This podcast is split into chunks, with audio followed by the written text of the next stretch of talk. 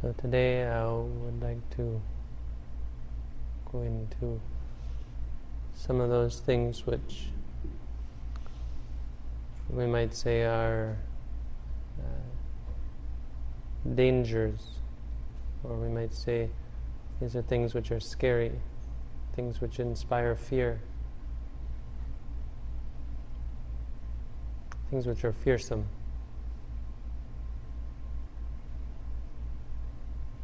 In Buddhism, the fear is a very important uh, a very important state of mind. The word fear is found in many different, many different uh,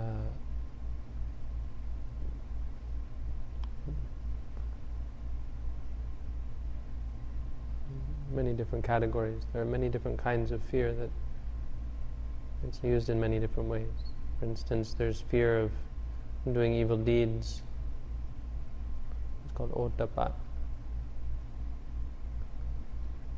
then there's fear which uh, which arises in ordinary people, the fear of ghosts, fear of fear of loss, fear of suffering, and so on.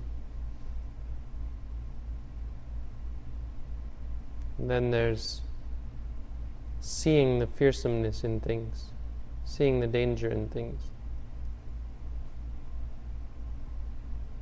It means not being afraid, but seeing how scary or how fear inspiring things are, how dangerous uh, attachment, things like attachment and karma and so on rebirth, how scary these things are. And this is something that arises during meditation practice. Reali- realizing how dangerous certain mind states, certain uh,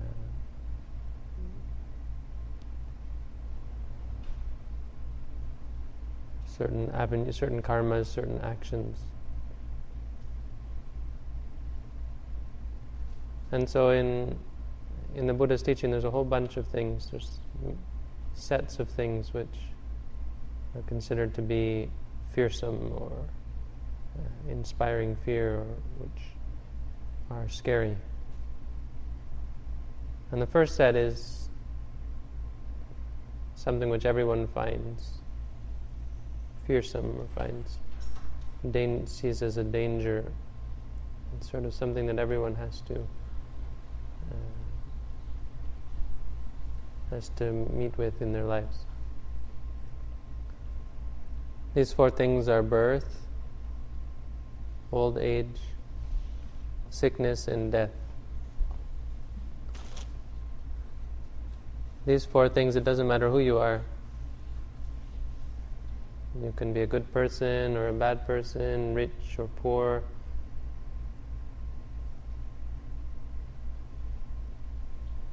Wise or uh, unintelligent. But all, of, all four of these things come to everyone. Birth is something we've already we've already met with. Birth is something scary because it leads to uh, many dangers that follow. Birth is something, actually, something that we rarely see as scary. We think of birth as a, a joyous thing and we celebrate it every year, no? Say, oh, yes, this was the day I was born on. Isn't that great? I'm very happy to be born, no? Happy to have been born.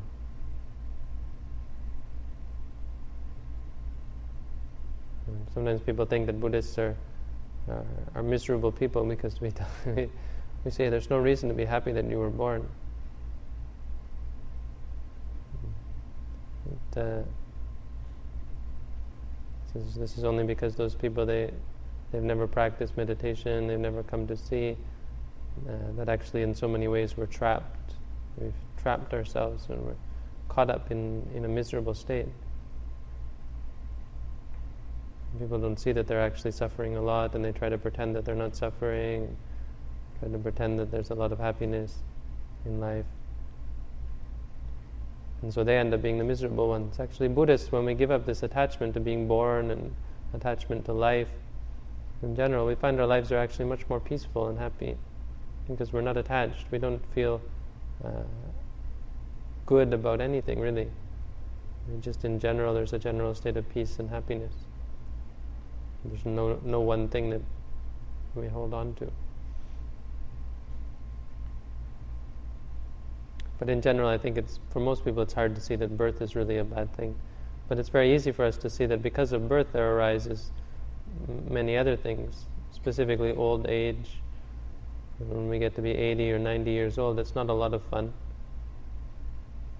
Sickness, when we have to uh, meet with all kinds of uh, temporary or uh, cr- fatal diseases and in the end when we have to die because in the end we all have to die. And from actually these are only we say these things everyone has to meet with them but actually they don't have to be dangerous.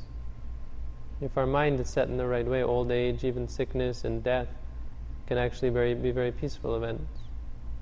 But only to the only when we're able to let go of life let go of our attachment to all of the things which we crave and which we hold dear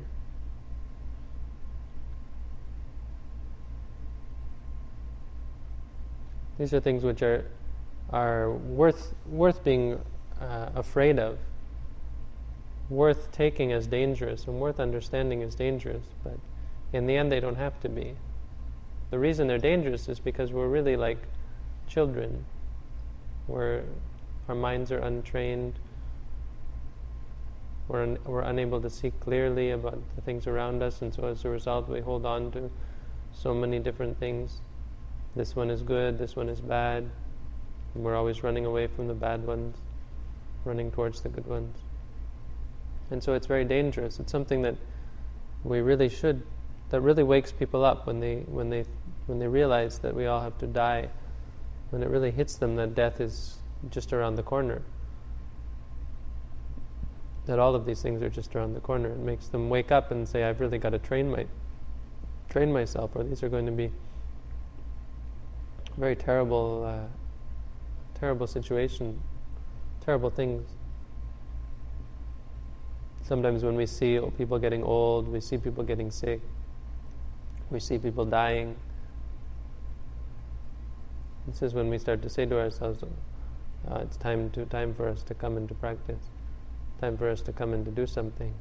We wonder why do people have to suffer like that? We see people crying and. Uh, in great suffering at the time of death. And we wonder how it's possible that we can be free from that kind of suffering. And so we come to practice because really a lot of our our efforts now uh, are only really going to become useful when at the moment when we when we realize all of this pain and suffering. Some people wonder why it is that we're torturing ourselves through all of this pain and difficulty, these very difficult to endure states right now. You know, we could be at home enjoying all, all of the things that we have and living our life in a state of, of indulgence. Why do we have to some, come and sit through this pain? If I just move my legs, uh, stretch my legs out, the pain will go away. Why, sh- why should I sit, with, sit through the pain? And here's the reason is that it is specifically this inability to endure pain that's going to cause great difficulty for us later in life. In fact, it's what causes us great difficulty even now. But it's something that we don't see because nowadays, when we're young, we're still able to run away from it to some extent. And we think that we'll be able to run away from it for all time. When we come to sit in meditation and we acknowledge pain, pain, we come to see that actually it's not something that we can control, not something we can uh, make go away. And we come to see it as something that's not really doesn't really belong to us. We say I'm in pain, but actually there's just a pain that arose. There's no I involved at all. And when we see like this, we're able to live with the pain without uh, without becoming upset or disturbed by it. So the practice of meditation is is how we remove these these things for sure. how we do away with all of the dangers involved with old age, with sickness and death. It's really the only way. because even people who are able to avoid suffering up until the point of death, there's no way they can avoid the moment of death where they have to face everything that they've done in their lives and where they will cling to something based on where their, their, their mind, their state of mind, will really determine where they're going from that point on. People whose minds are like animals, there's no question they will be born as animals.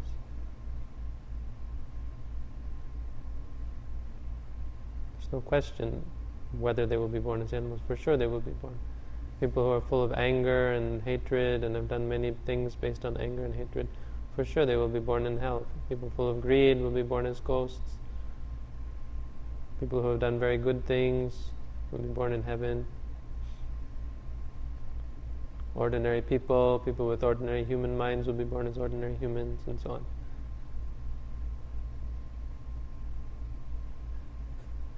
So in the end, we, we can't escape our addictions, our attachments. We'll have to be born again. And even if we have the good luck to be born as a human again, and again and again and again, eventually we have to see that this is, first of all, it's not not permanent. We don't know when we're going to slip and do something wrong and get on the wrong path. If you ever see these people who start out good, start out with wholesome minds, but then they get in with the wrong friends or they something bad happens to them and they take it the wrong way and suddenly they're on the wrong track. It's very easy for us to fall on fall off the wagon to fall onto a bad track, bad way. And suddenly before we know it we're back in the lower realms. The lower realms are very easy to be born. It's very easy to be born as an animal. It's not very easy to be born as a human. And second of all, we have to see that even being born as a human is full of many kinds of suffering, which, uh, which are really unnecessary. And all of the pleasure and the happiness that we get being a human, it's really in the end meaningless. No? If we look at all of the things we can accomplish in this life, they've all been done before. And and when when the person who did them died, they slowly, slowly fade away.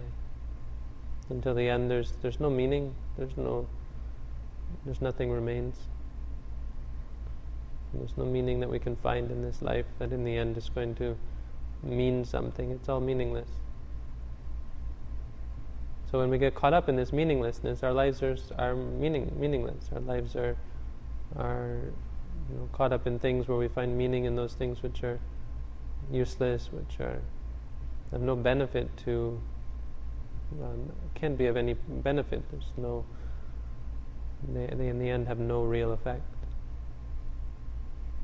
This is the first set of, the, so the first set is these facts of life. The second set is uh, those dangers which exist for people who do bad things.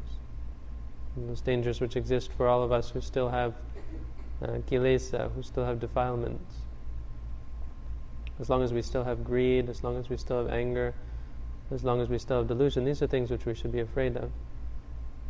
We should be afraid of uh, of uh, our own our own finding fault in ourselves. We should be we should be worried that when we do bad deeds, we're going to find fault with ourselves we're going to reprimand ourselves and we're going to give rise to anger towards ourselves, feelings of guilt. We're going to reprove ourselves. The second, we're going to, other people are going to reprove us. People who know, people who understand what is right and what is wrong are going to say many bad things about us.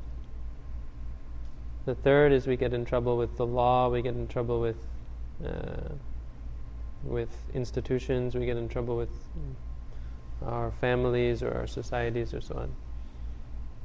And number four, when we die, we go to a bad place.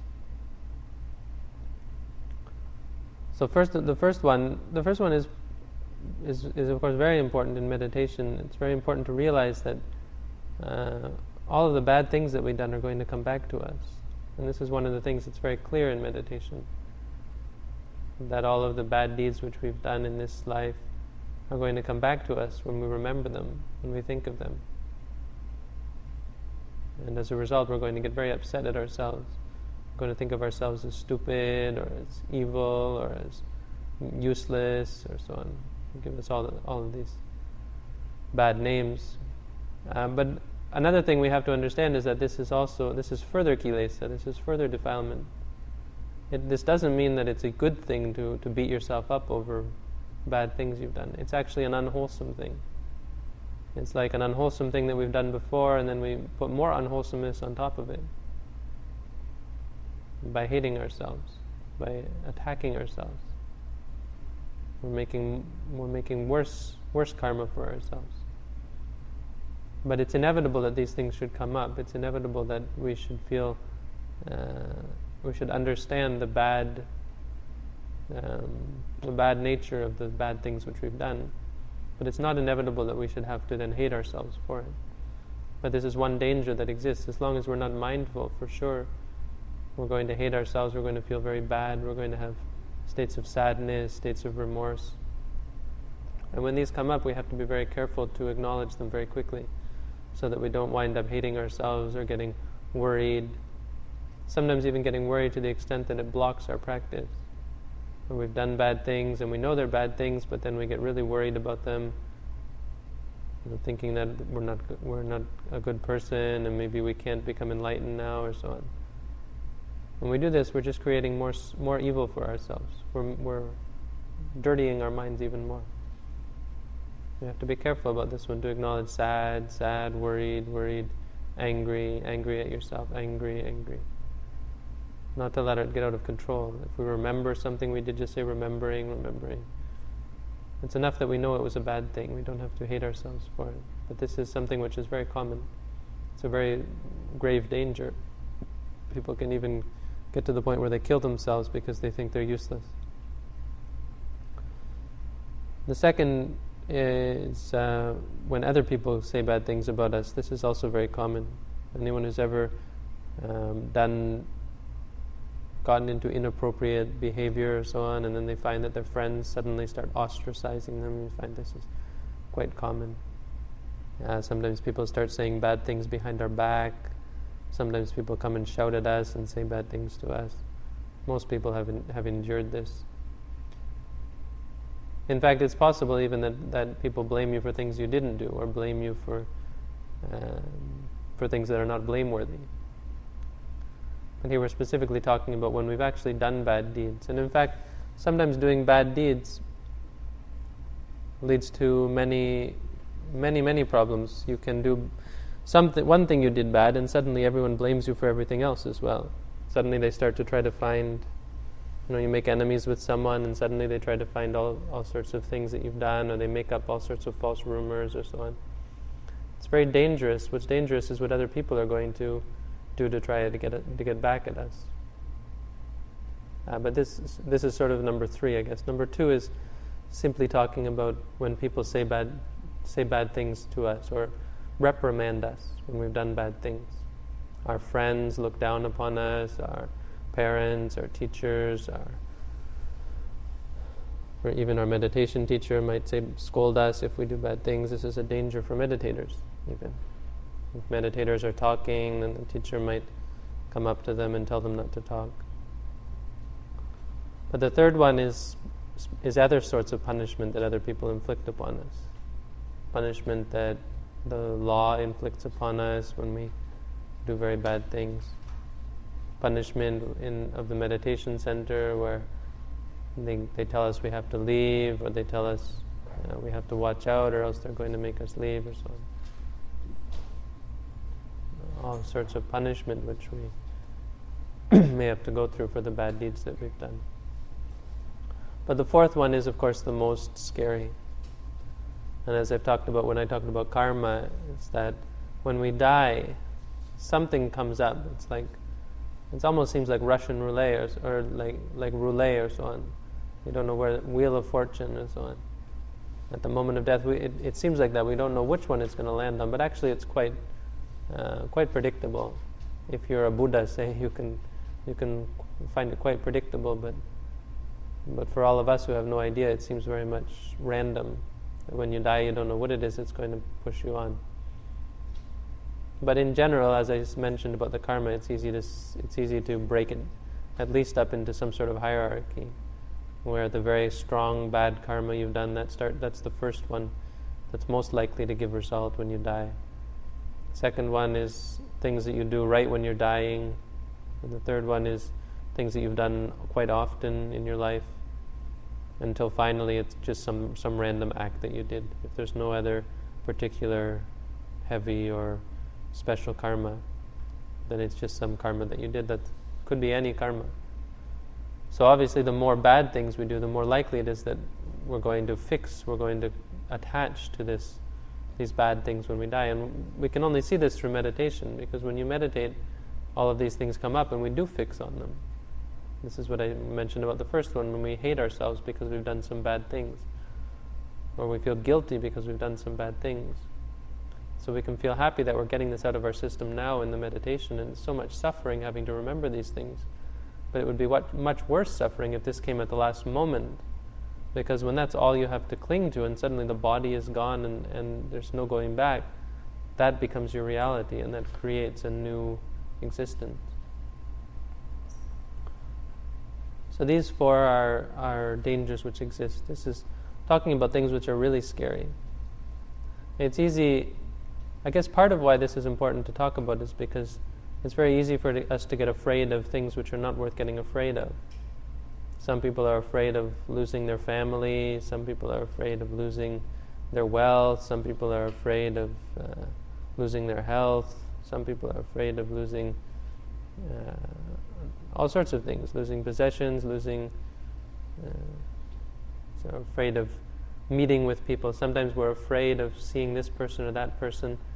When we hear someone's coming to talk to us, we get all afraid. Uh, when we hear we have this big meeting that we have to attend, we get afraid. Uh, when we have an interview for a job, we get afraid. Uh, all of these fears are fears that we have to put aside. We have to see what is really scary. And if we see what is really scary, then all of these other things seem useless. Like people who you know, worry about their possessions, and you think, how stupid this person but they don't realize that, that they're, they're on the way to death. It's like, it's kind of like a person on the way to execution, and suddenly he starts worrying about, uh, you know, I left the, the, I left the keys, I left, the, I left my car door open or something like that. Or I, I uh, you know, forgot to feed the fish or something like that. It's, it's kind of equivalent to this sort of thing. We're on the way to, there's much worse things out there that we have to be really worried about that we have to really set our minds on. Like, why are we worrying about such simple things like uh, possessions or relatives? Why are these things so much so important to us? We're like we're like crazy people. Like the story that the Buddha told of this man clinging. This man had fallen down the well, and uh, at the bottom of the well there is a snake, a poisonous snake, and he's holding onto the rope. And there's two mice, a black one and a white one, nibbling away at the rope. And uh, then at the top of the and and at the top of the well, there's a man comes by and says, "Here, give me your hand. I'll pull you out." But the man looks over on the side of the well, and he sees this he sees this honey, this, this bee's nest that had grown up in the well.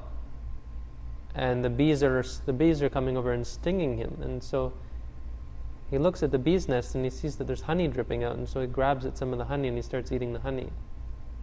And this man's like, "Hey, give me your hand. I'll let you. I'll pull you out." And he's, he's no, no. I'm, he says, "Wait, wait. I got to eat all this honey." Lord Buddha told this story and he said, you know, is that person wise or is that person an idiot? And any of us would look at this case, these mice, if the mice bite the rope, then the rope falls. If he falls, then the snake kills him. Uh, and, and even the honey is certainly not worth it because these bees are there stinging him. Why doesn't he just take the man's hand and, and, and get out of the well? And the Lord Buddha said, This is like all of us We're like a person who has fallen down the well and is hanging by this rope. And the two mice, the black and the white one, are day and night and day. and night and day are nibbling away at our rope, nibbling away at our life. And at the bottom is death. At the bottom is the snake of death. And here we are eating this honey because we've got these sensual pleasures which we can find so so little gratification in. Very brief gratification like this honey. It's sweet just for a moment and oh how sweet. And and even that is not is is is not worth it because then there's all these painful feelings which we have to deal with, right? There's nobody out there who claims to feel only happy feelings and doesn't ever have unhappy feelings or unpleasant feelings. So we're all like this person. We're sitting here saying, "Oh, I, I, this is such good food," or "Oh, I enjoy this," and we're like, we're like idiots. We're not realizing how how uh, how lost we are, how uncertain this life is. We can't. This is what I talked about yesterday about avijja, where ignorance is the cause of all of our problems. We're like ignorant people. This ignorant man in the well who doesn't realize that he's about to die, and if he just take, took this other man's hand, and let him pull him out, he'd be fine. And so we, well, not only that, we also get worried about this. What I was talking about. It's not only that we're uh, concerned with sensual pleasures, but we're also concerned with our suffering. So suppose this man were then to say, "Oh no, these bees are stinging me. Let me, let me worry about this bee sting first. The bee sting's nothing. He should just get out of the well, no? And here we are worried about our health, worried about our possessions, worried about our, our wealth, worried about our families, worried about things which are so impermanent, so small, so trivial. And so this is the, the story that the Lord Buddha gave. So here today I'm talking about these things which are really scary. So evil deeds are a very scary thing because we blame ourselves, other people blame us. This is something that monks have to reflect on every day. Kachino ko me no. Uh, is there anything that I can anything that I've done wrong that that I could blame myself for? And then is there anything I could do I've done wrong that other people who knew people who knew who understand might blame me for? We have to reflect on this. What, what are the bad things we've done that we might blame ourselves for? So that we don't do them again, so that we don't get caught up in these things. A very important thing for us to reflect on. Have I done anything? Am I engaging the things which I am engaging in? Are they really wholesome, or would would I blame myself for them if I were someone else? And will other people blame me? People who know, people who practice well. We should look at our lives, not just pretend to be perfect people, but also look and see what we're doing right and what we're doing wrong, even in private. This is the second set. The third set of things which are dangerous or fearsome are those things which are dangers for people who are on the road to do good things. Specifically, talking about monks. It's specifically a talk directed towards monks, but it has equally, if not more, importance for all of us who are practicing meditation. And these are the, these are also the dangers of, for people who are traveling on the ocean, people who are setting out to cross the ocean. Because when you're setting out to cross the ocean, there are four dangers which you might encounter, which you have to be always on the always on the guard for, always on the guard against, uh, and be very careful when these things uh, come near. The first one is waves. Obviously, waves, tidal waves, or um, very large waves, are a very grave danger for someone who is setting out on the ocean.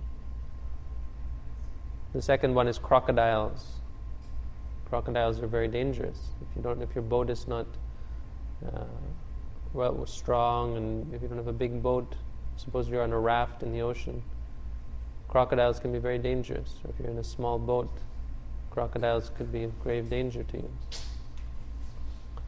The third one is whirlpools.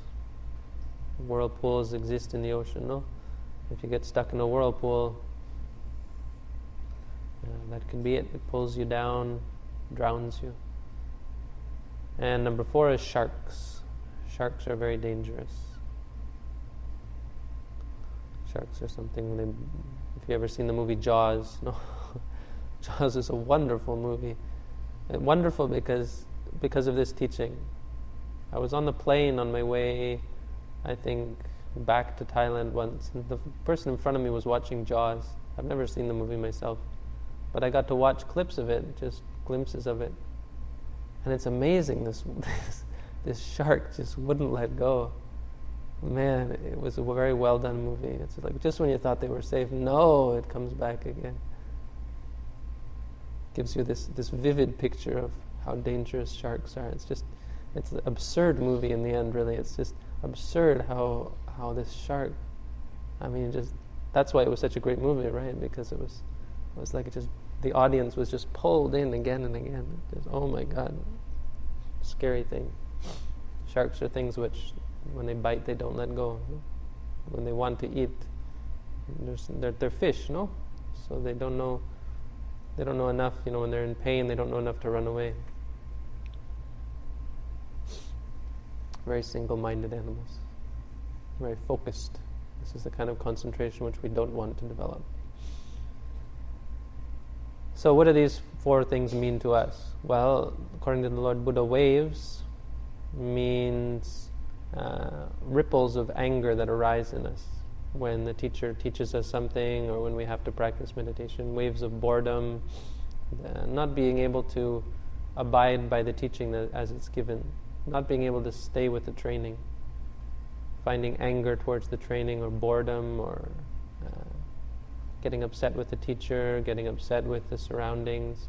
This is a grave danger for meditators. It's something we have to always be on the lookout for, for boredom, wanting to run away, wanting to go home, this anger towards things that arise, or when the teacher gives us more, gives us, tells us to do this, we can't do this, we can't do that, we have to do this, we have to do that, and we're unable to abide by it, we get angry, we get upset. This is a grave danger because then it's very difficult for the teacher to advise us, and sometimes the teacher might even give up give up on us if we're very uh, naughty or very un, untrained, unteachable. If we don't listen to the teacher. Uh, crocodiles is, is uh, well, crocodiles are an animal that has a very large mouth. You can see that the percentage of the crocodile's body that is its mouth. I don't know how much, maybe 30% of its body is, is its mouth. No? So this refers to uh, our attachment to, uh, or sort of our, our uh, proclivity towards gluttony, towards eating and towards the simple pleasures in life. Eating a lot of food. When we come to eat here, we get very uh, addicted to a, a lazy, gluttonous sort of lifestyle, where we uh, we just live to eat. No? My teacher always said, "Eat to live, don't eat to live, don't live to eat." We live to practice, don't live to eat. And so, I think this is dangerous, where we don't see, where we have our priorities not set straight. We come here, we say we're coming to meditate, but we're just really um, lounging around, and we're addicted to comfortable seats and comfortable beds and good food and where everything is really nice. And so we get all uh, we get lazy. This is a sort of a lazy state. It's very dangerous for meditators when they get lazy when they get attached to these things when they're just always thinking about food and so on always thinking about they're worried about their bodies or so on worried about their health worried about uh, hunger when hunger arises not being able to Food is a very important thing because of the, the sickness that we call hunger. Hunger, they say, is the worst sickness that exists.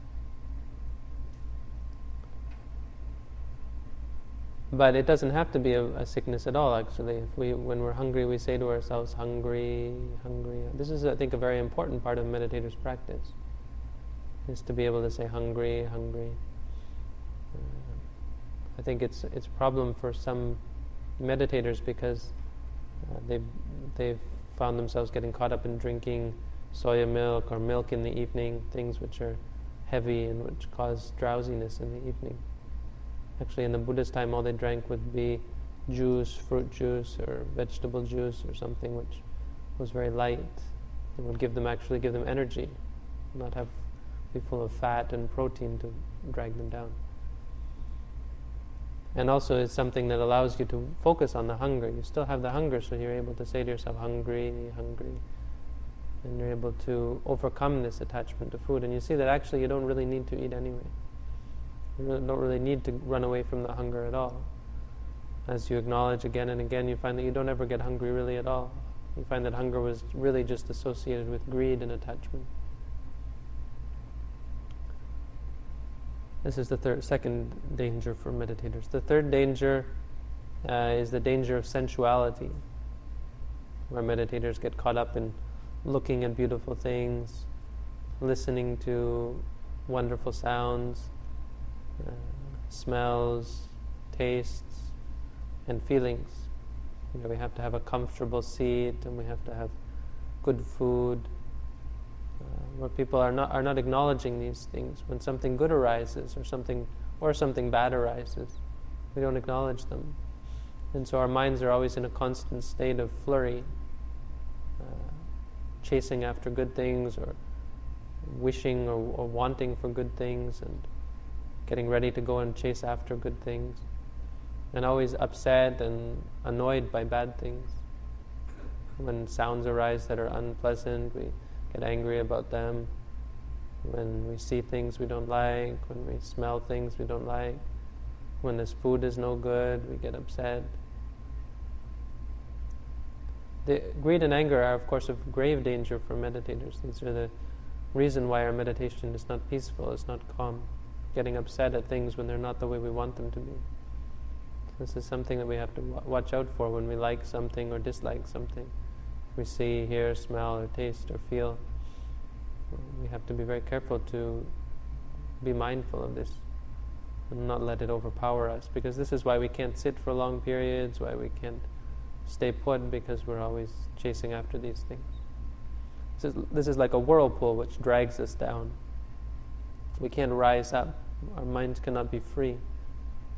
Whenever we're holding, holding on, whenever we're wanting for something, we have to understand that meditation is for the purpose of letting go.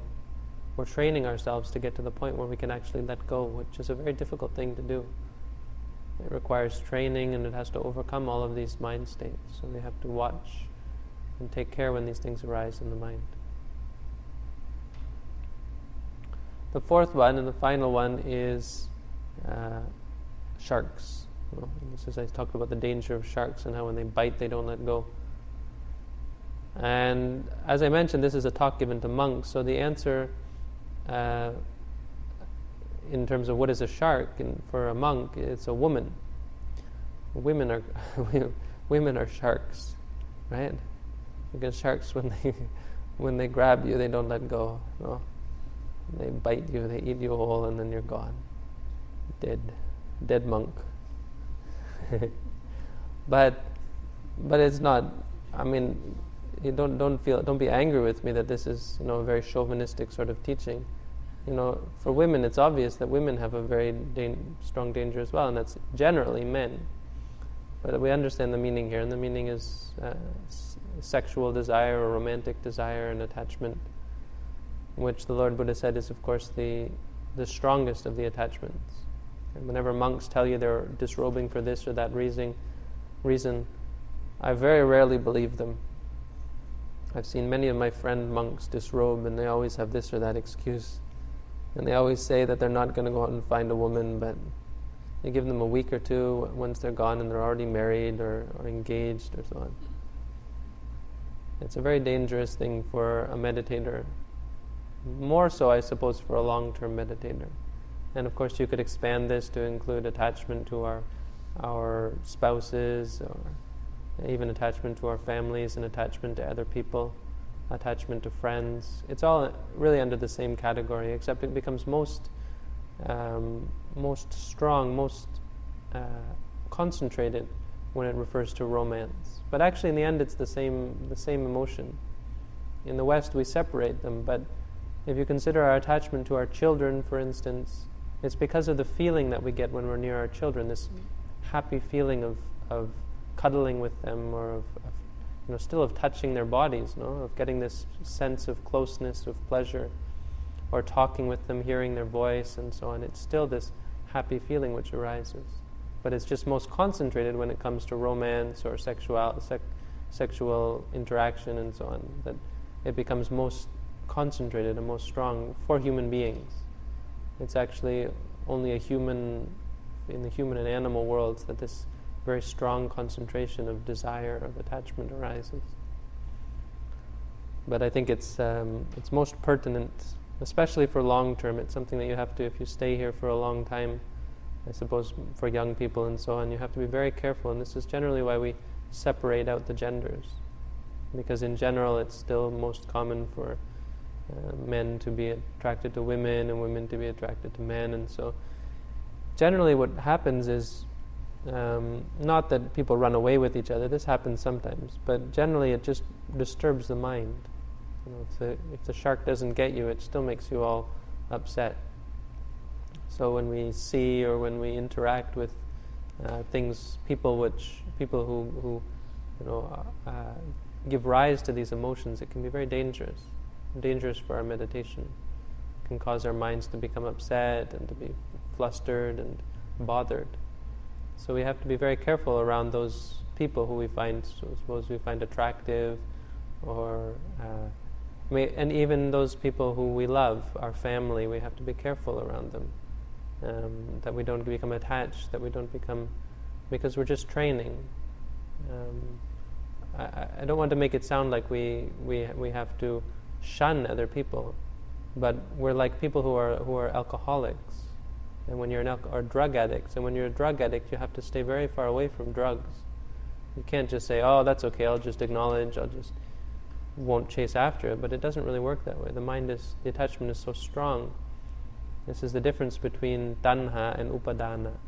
Upadana is is uh, clinging, but tanha is just craving. Craving is something which we can acknowledge, but once it gets to upadana, there's no there's no getting away from it. And this is very, very common, very prevalent in our, in our minds.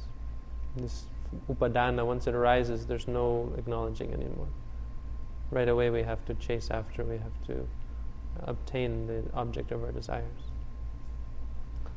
So, these are just some more things that we have to be concerned about in our meditation and in our practice, and for those, those people who are considering to stay long term or to help us to build up our meditation center here. Right now, we're talking about buying a piece of property. The monastery is talking about buying a piece of property to build a new center. We went to look at it today, and probably they're going to go ahead with it. So we'll have to see how that goes. But then we need people to come and stay. And we'll have to see. The, this is very important things to keep in mind that there are many dangers which we have to face. But some of the another part of this talk is that there are many dangers out there that we don't need to be concerned with. That these dangers are actually meaningless. That's what I always try to impress on everyone is that in the end, death is not that scary. Today there was a big dog. We were walking in the property, this new property, and there's a homeless man living there, and he's got a big dog, and he's just squatting.